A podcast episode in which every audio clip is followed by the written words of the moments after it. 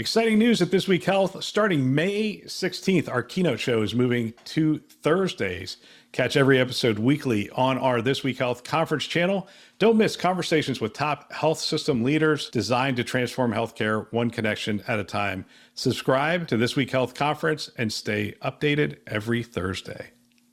Today on This Week in Health IT, it's about how you really do manage your wellness and where do you get the opportunity to link your lifestyle and your habits together inside of a Walmart, inside of a Target, inside of a CVS, because you can get a flu shot, you can get cat food, and you can pick up some romaine lettuce. And so when you bring everything together, whether it's hitting an easy button or it's creating an easy space that you can go to or get delivered, you're more likely to consume multiples of any product where you have an affinity and an affiliation and, and something that you can also get affordably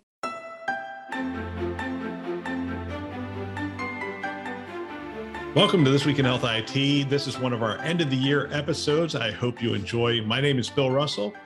I'm a former CIO for a 16 hospital system and creator of This Week in Health IT, a channel dedicated to keeping health IT staff current and engaged.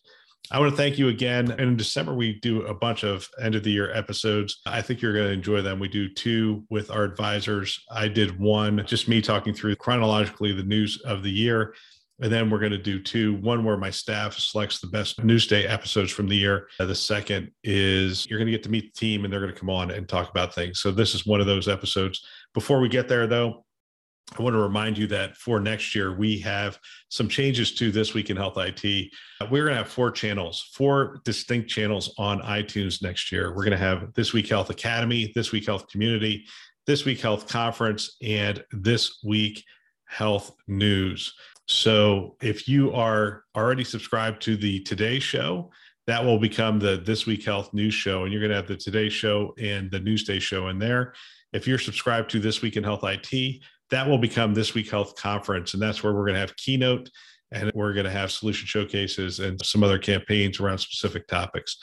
This Week Health Academy is new. That's really around education. We're going to have a show called Insights in there where we take the highlights from the last four years and we break them down into 10 minute episodes. They're going to air three times a week. I would use this show to mentor people, to talk about what the various leaders in the industry have said over the last four years and how it relates to what you're doing at your health system. I'd also use it to bring people up to speed. If you hire somebody new into healthcare, this is a great channel for that. And then this week, Health Community is the channel where we're going to have guest hosts who are going to tap into their network. And we have CIOs, we have CMIOs, we have clinical informatics, we have data scientists who I've tapped on the shoulder and asked them if they would essentially interview people within their networks about topics that are a little closer to what you're doing on a daily basis. And we're excited about airing those channels. Again, four new channels. If you're not subscribed to all four of them, you're going to be missing some content. We would love for you to subscribe to all four. Go ahead and hit thisweekhealth.com slash shows, and there's information there on how to subscribe. You could also hit iTunes and search for This Week Health, any one of those academy, conference, news, or community. And you can subscribe that way. And we would love to have you be a part of the community again next year. Special thanks to our influence show sponsors, Sirius Healthcare and Health Lyrics, for choosing to invest in our mission to develop the next generation of health IT leaders. Now, on to our show. Here we are for another one of our end of the year shows, and we have two of our advisors here to discuss what happened this year and what's going to happen going into next year. We have Sarah Richardson and we have David Bensema. Welcome back to the show for both of you. Good to be here. Good to see yeah. you both. Thank I, you. Likewise. I, I, guess the news of the year has to be Sarah Richardson took on a, a, new role as CIO. Is that one of the biggest news events of the year? Maybe in my household. I don't know generally from an industry perspective, but yes, it did significantly change uh, our life again. So that's uh, I'm always grateful to my husband for just kind of going along with the show most of the time. I was reviewing uh, some of the clips from when I interviewed you earlier for another show we did for our end of the year show, and it was interesting. At the time, you were right in the midst of meeting the entire team, the entire IT team, and you had committed to having a one-on-one with everybody on your team in a pandemic world that had to be very different than what you had done at previous organizations i would imagine it was incredibly different and primarily because i interviewed for my entire opportunity here at tivity via zoom And I didn't physically meet anybody in my company till almost 90 days after I started. So that journey of interviewing all the way through starting, onboarding, and getting settled in my company was close to six months. And that was how long before I ever physically met anybody in person, which was uh, kind of daunting at the time. I had I've never done that before. And I did. I met every single full time colleague one on one for 30 minutes within the first 100 days. And now I consistently do that with anybody who's new and also contractors who are with us for long periods of time. And I commit to it at least once a year with everybody. So we'll start that cycle up uh, in about what 31 days or so. Are you starting to meet them in person now or, or still remote? I would like to believe it's probably close to 85% of the team I have met in person because we still have two primary hubs. And yet we are one of those employers who believes that you hire talent where it is. So we are able to employ in 49 states. We just don't do it in Alaska.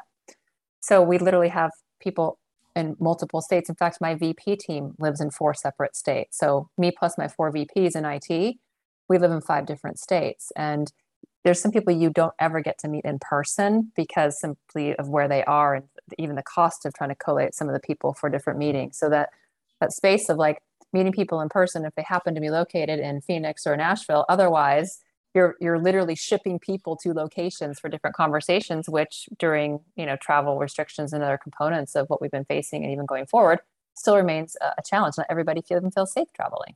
Your VP team, number of time zones? Four. like me, but Arizona sometimes is different. But and I'm the one that gets the short end of the stick because I'm on Pacific time. They're mostly Eastern and Central. So if I don't want to schedule them past 4 p.m., ideally, and especially noon on Fridays to give everybody a little wiggle room, and my, my day starts at 6 a.m.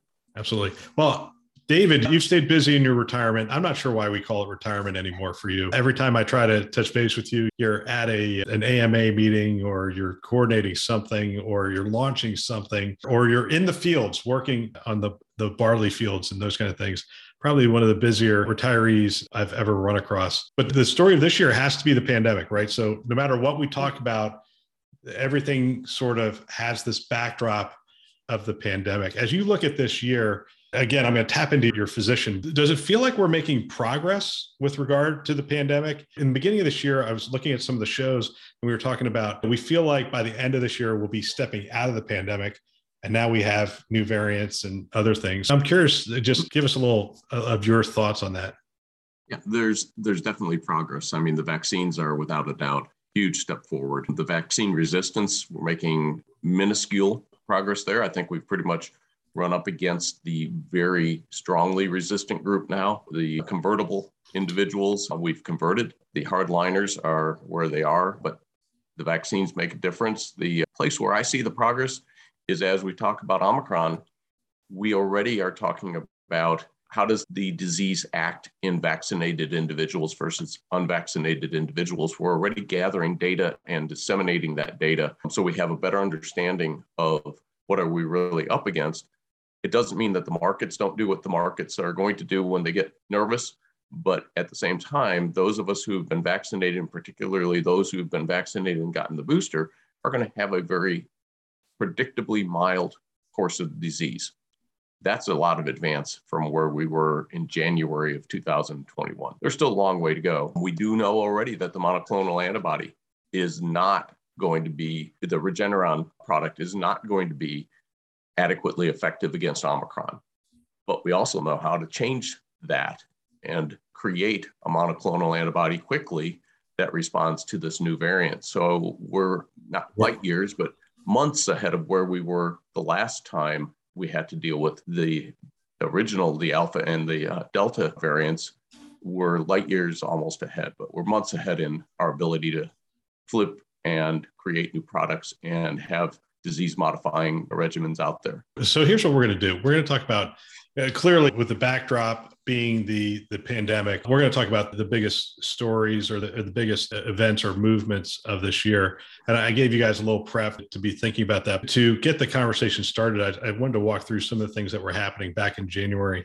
And as i was looking at this list some of the things kind of surprised me. We reported on havens end right? So jp morgan amazon berkshire hathaway go their separate ways and we have Haven coming to an end. It's interesting because that was again seen as big tech or the outsiders realizing that healthcare is very hard. That was one of the lessons that people really felt like we learned. But the reality is, there's enough stories as we go through this year of Amazon moving their Amazon Care program forward, signing the parent company for Peloton as a user of Amazon Care. And then towards the end of the year, they signed another big name as well. So you thought at the beginning of the year, hey, this is another one of those cases where they hit a brick wall and they're stopping. But it really, it wasn't much of a stop for Amazon. They just kept plowing through there. And they expanded what they're doing with PillPack, expanded the PBM space, expanded the Amazon Care space. When you think about what big tech's doing, when you think about what these outsiders are doing,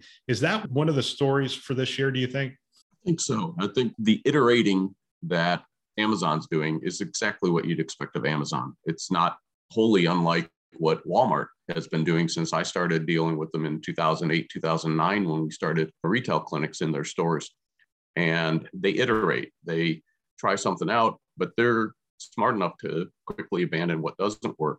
But I think the parallel story that's been interesting with these outsiders to me and the success story of the year in that area has been Best Buy. And while Best Buy was working on this a couple of years ago with some acquisitions, their acquisition of Current Health this year and their ability to have their call center and their geek squad supporting the setup and management and support of the products in the home for monitoring uh, seniors, et cetera. That's been kind of remarkable to me, showing that an outside the traditional healthcare realm organization can actually have success.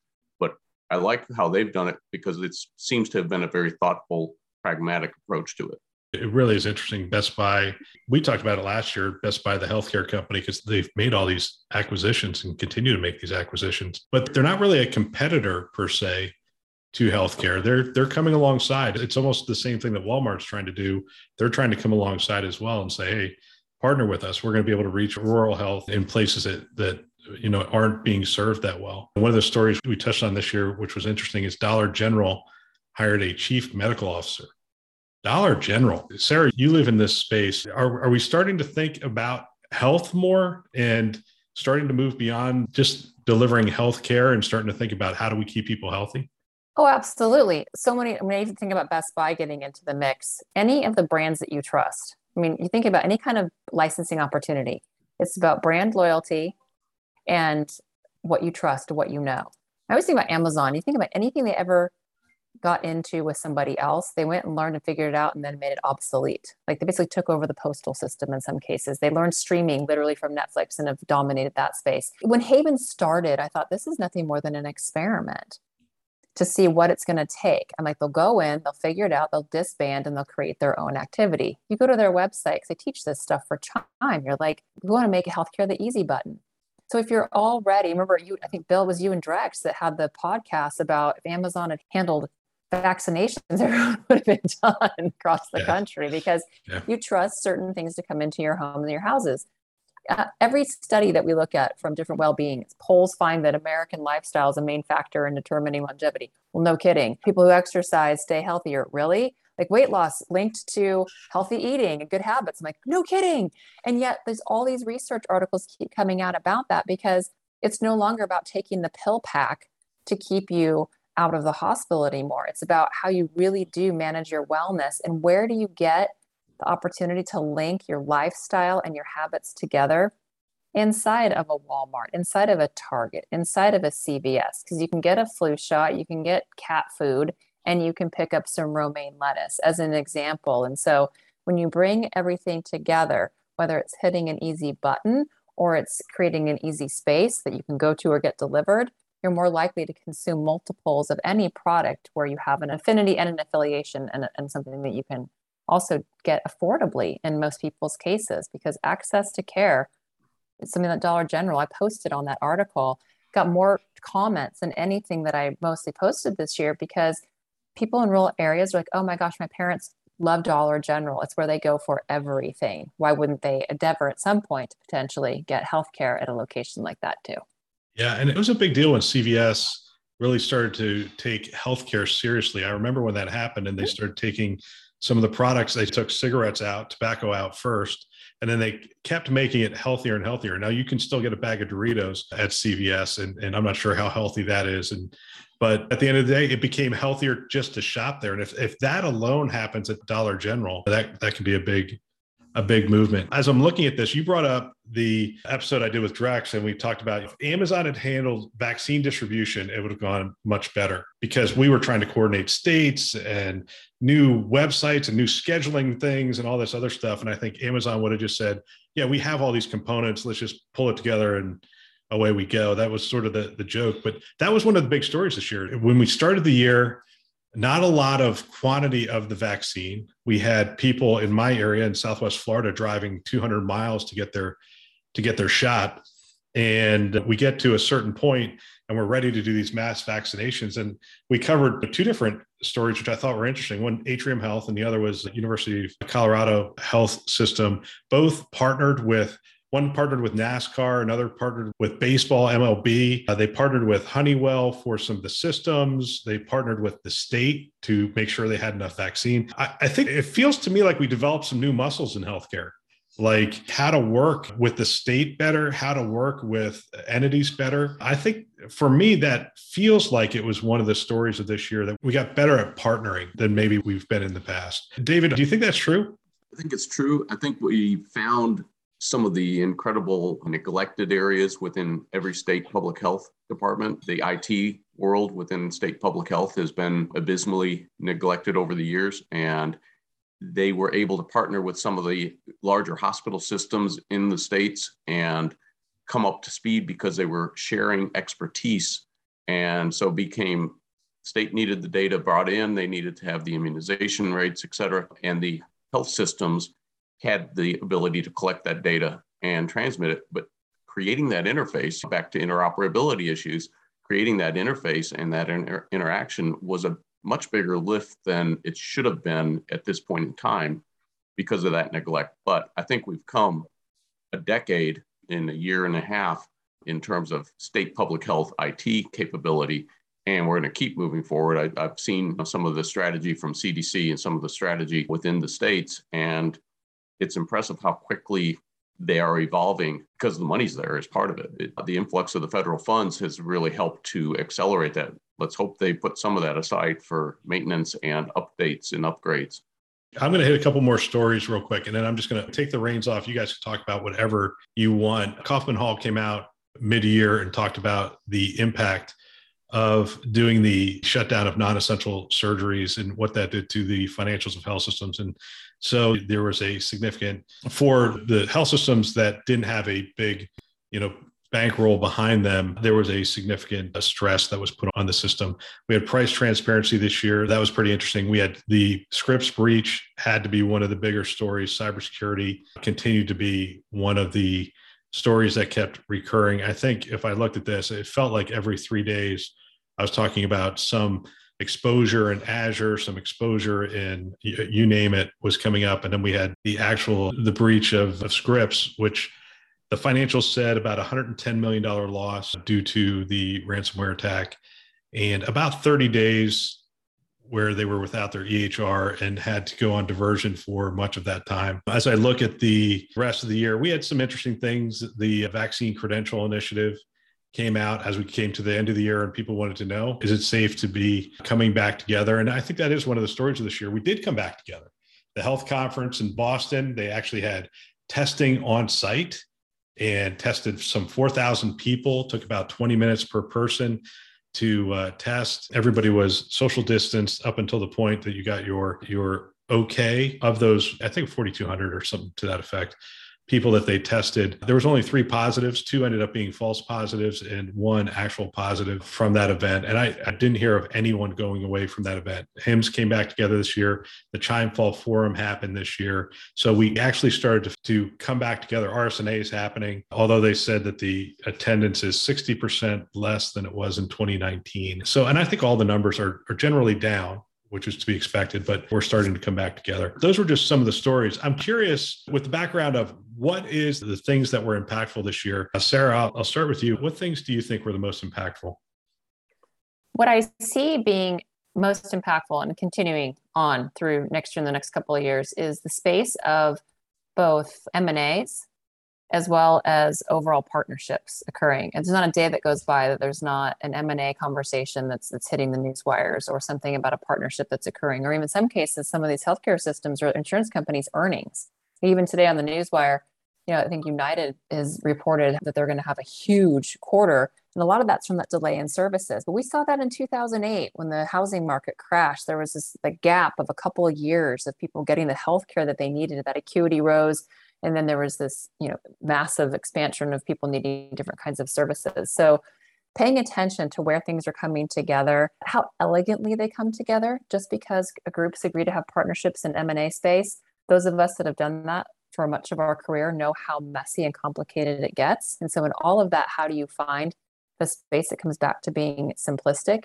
Because we often talk about the experience of both the, the patient and the physician. There's the space we talk about consumerism and right up fresh on the heels of Fall Forum was the talk about the humanism approach to what it is that we do. And so for all of the complicated M&A and partnership activity we have, at the center of all of that, we are all patients and we are all humans. And the need to be able to bring experiences forward to create something that is bigger than just your wellness. It's the actual affinity of wanting to be associated with something that makes you feel better overall. And so as a CIO, our role has completely shifted because the technology is there. I say the technology often is the easy part of our jobs. It's that ability to be that true leader, influencer, strategist, and innovator, bringing all those pieces elegantly together that is making the biggest difference, at least for me, and how we strategize and deliver our plans for 22 and beyond as I think about that, Sarah, the question is who's going to build the experiences? And I'm sure you've seen this study, this trust survey that they do. And the, the nurses, I think, are the most trusted. The doctors are the second most trusted. And then it sort of goes down. And the insurance company is like trusted by the numbers abysmal. It's like 38% of people or 28% of people. It's so low. And so my question becomes you have these behemoths. United is so big at this point. I mean, whenever I say their revenue number, I, I, I have to check it because I'm like, it can't be that big. It's it's massive. Is that the player that's going to build the experiences that we as a customer finally go, yeah, healthcare is starting to feel like it's moving into the 21st century? I'd love to hear David's thoughts on this, but yes, literally, United today says they expect 317 billion in revenue for 2022. That's their estimate for 2022. What they are good at, though, and yes, they're the, the huge, they're the, the human up there. It's all look at all the companies underneath them and all those niche spaces that they have been acquiring and partnering to, to create. They are very good about finding where those next opportunities are. And for the most part leaving them alone to flourish. They just they fund them to be the best version of themselves. And then when it's something that can be replicated more effectively that's what they go and do. I've got that background from being with optum obviously. And I trust them in the sense that they're not going to buy something or they're not going to invest in something that doesn't significantly move the needle forward. It's how it's done. And it remains to be a space that, for the most part, obviously has to be ethical, but you can trust in the smaller pieces that are coming up and out of the out of the woodwork where the VCs are getting involved and where some of the startups are occurring. When you see a small product be purchased by one of the biggest players, that's the trail that you want to follow because it's worth the investment and has a future to do something that isn't being done well enough yet, which is why they've gone down that path. David, do you want to weigh in on this? I think the comment about the insurance companies having the wisdom and the knowledge to select products and other companies that they can own and utilize, but keep it at arm's length. You don't want them too tightly identified with the insurance company that I'm going to rail against. And they're smart about that. And they keep that degree of separation so that folks will accept the things they bring out. But I think the one that's been most interesting to me, again, getting back to my Best Buy, I guess, obsession at this point, is Best Buy's ability to create this in home relationship and social work relationship and call center support for emergencies. And folks are really comfortable with that but the value I also see in it is that that type of relationship experience that they're creating also reduces my system security exposures. If you think about all the concern we had at the beginning of the pandemic with all our employees going off site, and all of a sudden we had all these additional points of access, and we're trying to, you know, figure out how to keep ourselves our systems clear. Then you add home health and remote monitoring and all these the IoT, the home monitoring uh, products. As a health system, if I was still a CIO, I'd be really happy to have that come through a vetted partner like Best Buy, and Best Buy then single channel transmitting that into my EHR where they've already done some of the protection, some of the filtering, so that I don't have those incredible, innumerable sites of access or points of access. I would think it would make my CISO a whole lot calmer if I was able to do that and offload it. And it brings up Sir Richard Branson had a thing today on LinkedIn. And one of the quotes out of that is work to your strengths and make sure you collaborate, delegate, and outsource as much as possible when you feel out of your depth. And I think that's one of the lessons of this year. And one of the things the insurance companies already understand there's certain things they're not great at, but they can acquire that capability. Hospital systems thought we were going to be good at primary care. We really are not if we're an acute care hospital. Thought we could be uh, good at home care. Well, it's nice to capture that loyalty, but we're not really great at that because you got to maintain that workforce in a geographic dispersion. And it's hard to maintain the control that at least acute care hospitals that I know of like to have. So we have to think about how do we collaborate? How do we outsource as much as possible and quit trying to do things that we're out of our depth in? So a little long winded, sorry, but I really think they just keep tying together. You have to watch how each thing affects the other. And this webbing, networking of the interactions is something that I'm not sure everyone's always willing to think through because it does take a lot of thought. And it's one of the things that you bring is that ability to, you know, kind of think about multiple areas and not neglect the fact that it's complex. The complex word is is pretty interesting to me. It's it seems like every company is trying to become a different company. You know, United Optum hiring a bunch of physicians, so they're becoming a different company. You have Providence and all those players launching Truveta Providence Ascension, there's an article about Ascension Ventures and the fact that they're pretty much a massive VC firm. They've invested in a lot of different companies and they're in a lot of different businesses serving healthcare.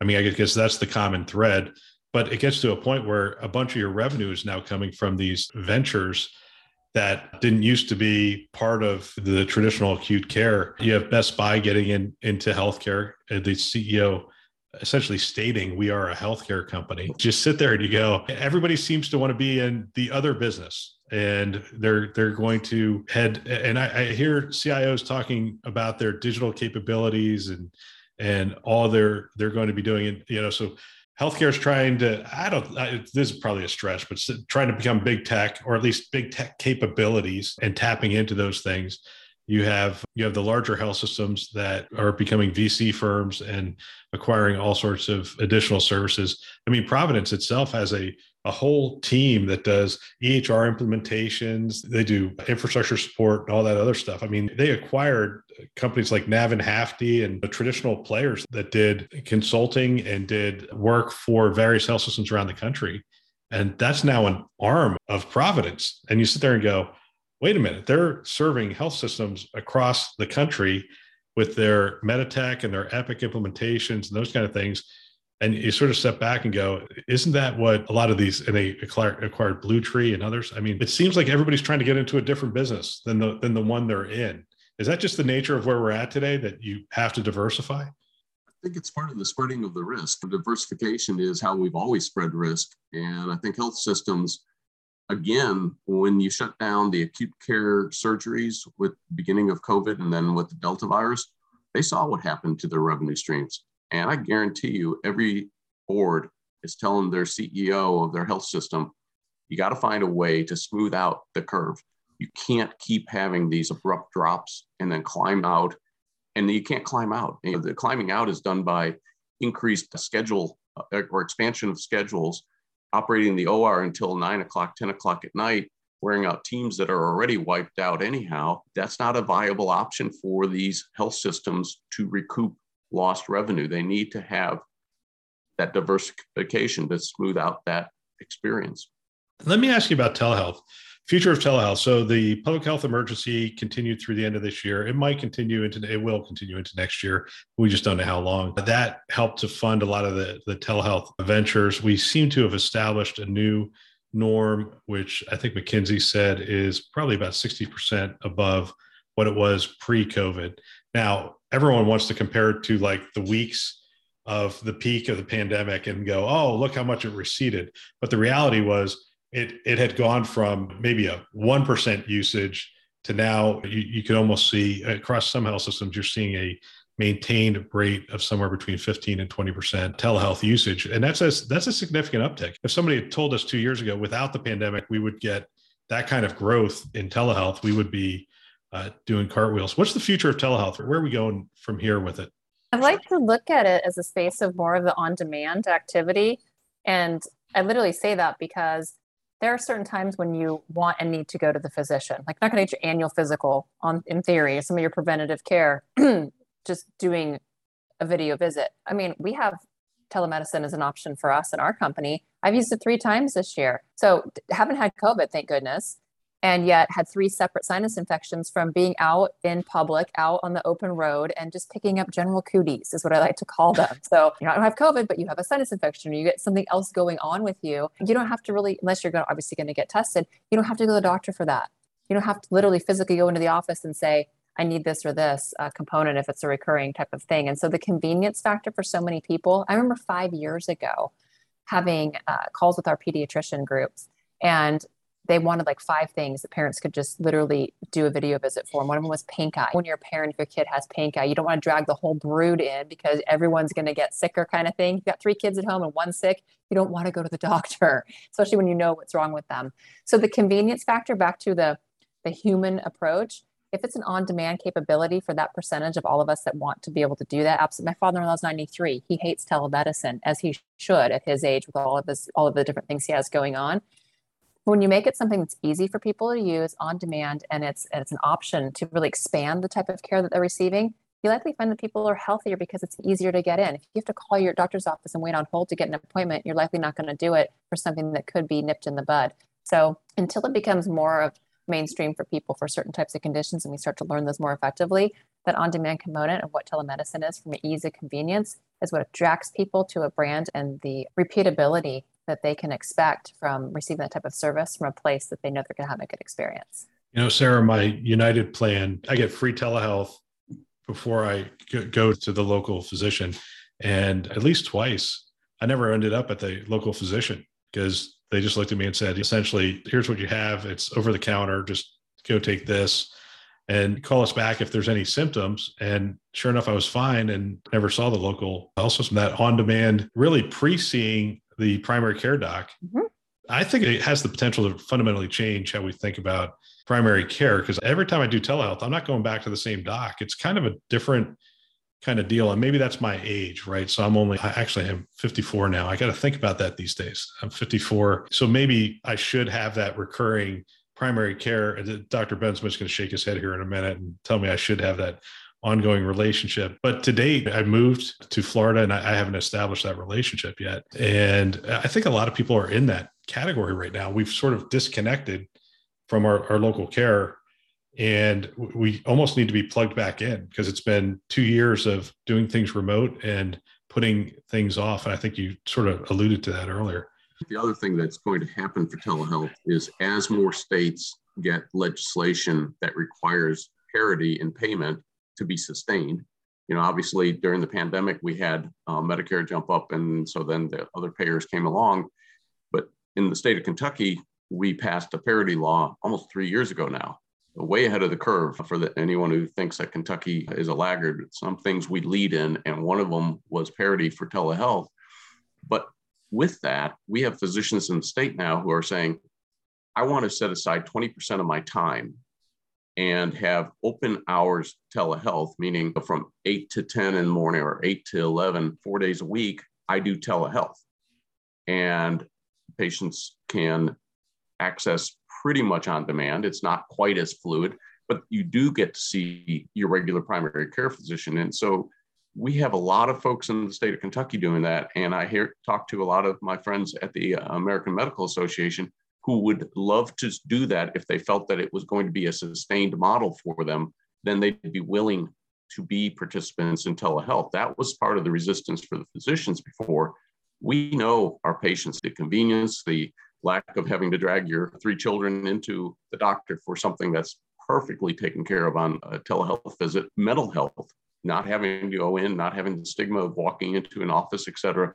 That has been huge, and that's going to continue for sure. Mental health is going to stay kind of the lead or the the, uh, the leading wave of telehealth going forward. But I think you're going to see most physicians being willing to do 20 uh, plus percent of their time as telehealth once they know that it's a sustainable business model.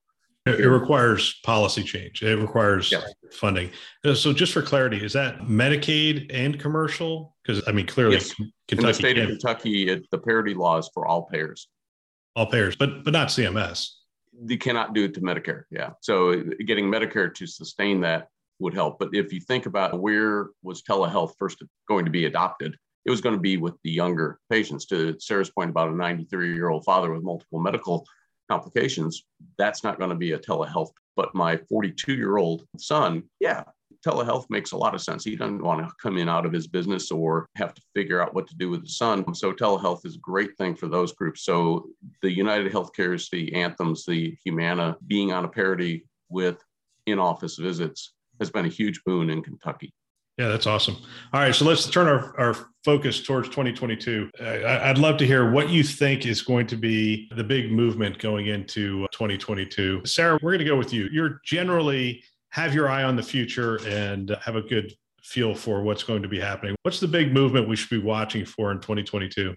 I'm going to go with two brief items. The first one is paying attention to the future workforce and literally like we learned all these adaptations throughout the first phase is what i will say of the pandemic to get to the endemic state. It's literally what i have even had to spend time researching and learning more about is the mental health aspect of our workers the remote the talent acquisition the resignations that are occurring. We get them constantly. And it's not because people are dissatisfied with our company. It's because they literally are getting offers that are doubling their salaries to go work for companies completely outside of healthcare who say, Oh, you're that kind of programmer. Oh, you're that kind of individual. We want you to come work for us. You can be remote. We're going to pay you this much. Here's the experience. And so the leadership qualities and the capabilities that are needed to be attractive enough to bring people in, because to David's point, you may be able to source the things that you're not great at doing or that are not in your particular wheelhouse with different partnerships, even acquisitions, et cetera. At the end of the day, you still need to have fantastic leadership and fantastic skill sets in your own organization to still be true to what is at your core. And so a lot of that is then to the medics piece being supplemented with the greater and deeper understanding of things that you that you can't give away. Security risk regulatory compliance interoperability innovation the influencer perspective all those things that we continue to do. We have to build literally better mousetraps every single moment of every single day and figuring out what that complete refactoring looks like and how to do that in a way that is cost effective that is attractive and supports a strategy or organization that takes up way more time than anything I've ever done in the past year. It's rewarding work, but it's also something that is not necessarily fluent to most of us that have grown up as technologists, like literally shifting all aspects of the things you've ever done in, in a data center and other components to do work that needs to be invisible and allows the provider, especially we talk about nurses being the most trusted individuals on a healthcare team. Nurses are asking to be able to literally just hold a patient's hand. And so, how do we make that possible? It sounds so simple. If your job is to make a nurse, make time for a nurse to be able to hold a patient's hand because they don't have anybody or their family hasn't been able to come in because of pandemic, et cetera. How do we as technologists create that type of environment? So it's thinking about solving problems and, and creating scenarios in ways we've never done it before that can be super uncomfortable but necessary that allows us all to challenge ourselves in a way that we had never had before. Wow, fantastic. I'm glad I'm not following that. David. Actually, Sarah set me up for one of my two, which is ambient technologies, ambient listening technologies. Because how are we going to get the nurse to be able to hold the hand? How are we going to get the physician to maintain eye contact with the patient? We're not going to do it through the old data entry that we thought we needed for the EHRs. We're going to do it through ambient technologies, ambient monitoring technologies, and automated note creation. That's going to be key for the nurses and for the doctors. So that's one of my uh, big things for next year. I think this is still a nascent area, but it's evolving very, very rapidly. The quality keeps getting better. I don't think we're that long away. Of course, I used to always chide the people who said, oh, yeah, we'll have this in two years. And I'm like, no, we'll have a prototype in five years and we won't have, have the technology for 10. Now I'm going to say within two years, I think we're going to have a viable ambient monitoring and note creation process that most primary care and inpatient settings will be able to support. The second one is we're going to be in the security race forever, but I think this coming year it's going to be really important as we are coming, I hope, out of some of the pandemic focus and into the realization that we have all this stuff to clean up. I remember when I became a CIO in 2013, I asked my one executive director who was over infrastructure and security what he needed. He said, I need budget for security. And he said, We're getting killed. And I said, But we haven't had a breach. He says, Yeah, but I can't keep up on the current budget. And what I ended up creating the analogy with my team was that we were in a race with the hackers, with the nefarious actors, and we were at risk of losing sight of them. It's not just that they're ahead of us, we were going to lose sight of them if we didn't start investing. And I think we're back there again just because of how rapidly we had to roll things out. And I think we've got to get back to where at least we're within striking distance or vis- visual distance of those nefarious actors. They're always going to be ahead of us in this race. If, if we think that we can get ahead of them, we're delusional. I think we have to think about how can we keep becoming aware more rapidly of what their next evolution is because they're going to get more precise in the coming year. It's not going to be the throw the net wide and hope type techno, uh, type uh, attack. It's going to be the spear phishing, the better assessment in advance, knowing what your system, what your health system has to offer them, what the viable outcome from a monetary standpoint is, and then targeting the right individual. I think it's going to become much more precise in the coming year. And we're not ready to catch up with that yet. Well, the old adage is if you're the smartest person in the room, find a different room. So clearly I'm in the right room. With the other group, what I said was automation is going to be key. So I'll do something a little different. And the reason automation is going to be key is the biggest thing at the top of mind right now is this battle for labor, battle for staffing. It's amazing what is going on right now. And part of it could be this uh, Zoom culture that we're living in, and somebody can get a, a phone call or a Zoom call from a recruiter get offered $10 an hour more and do the same exact job they did yesterday. And if you're not a good manager, not a good executive, you're struggling to keep and build that culture. As a result, I think there's going to be a call for much more automation. We also have the nursing shortage, which is going to be close to 500,000 down. And it's not like in 10 years, they're like saying in two years, we're going to be half a million nurses short. So automation is going to be a significant driver going into next year. So maybe that's a uh, no kidding kind of thing. So I'll go with a different one. And that is, I think VR in healthcare, virtual reality in healthcare as a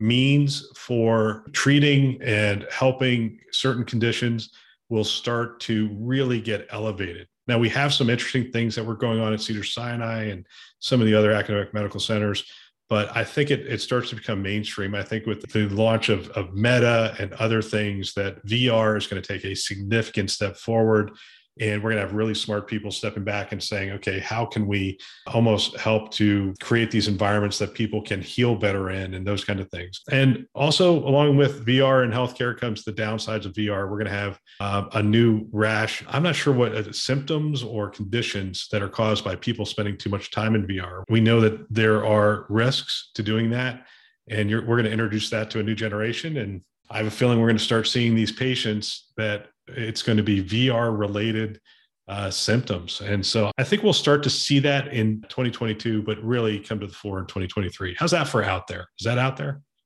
It's I love it. Bit, it's there in mental health already, so it, you're you're not far off.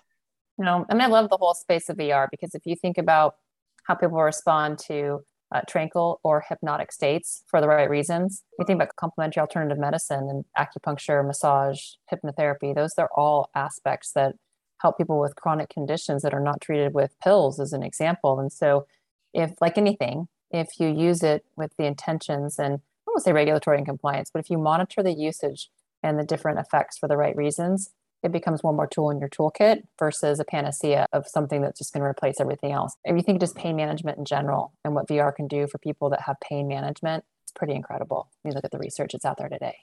So another year is in the books. I want to thank you guys for being advisors and people from time to time will come up to me and say, it's amazing how far that you've gotten in this thing. And you guys have been there all along the way, keeping me on the rails. And I really appreciate your support and encouragement and guidance over the years. And, and I really want to thank you for your time and, and sharing your insights into the year that was and the year that's going to be next year. So thank you very much. Likewise, take care. What a great discussion. If you know of someone that might benefit from our channel from these kinds of discussions, please forward them a note. Perhaps your team, your staff. I know if I were a CIO today, I would have every one of my team members listening to this show. It's it's conference level value every week. They can subscribe on our website, thisweekhealth.com, or they can go wherever you listen to podcasts Apple, Google, Overcast, which is what I use, uh, Spotify, Stitcher, you name it. We're out there. They can find us. Go ahead, subscribe today, send a note to someone, and have them subscribe as well. We want to thank our channel sponsors who are investing in our mission to develop the next generation of health IT leaders. Those are VMware, Hillrom, Starbridge Advisors, Aruba, and McAfee. Thanks for listening. That's all for now.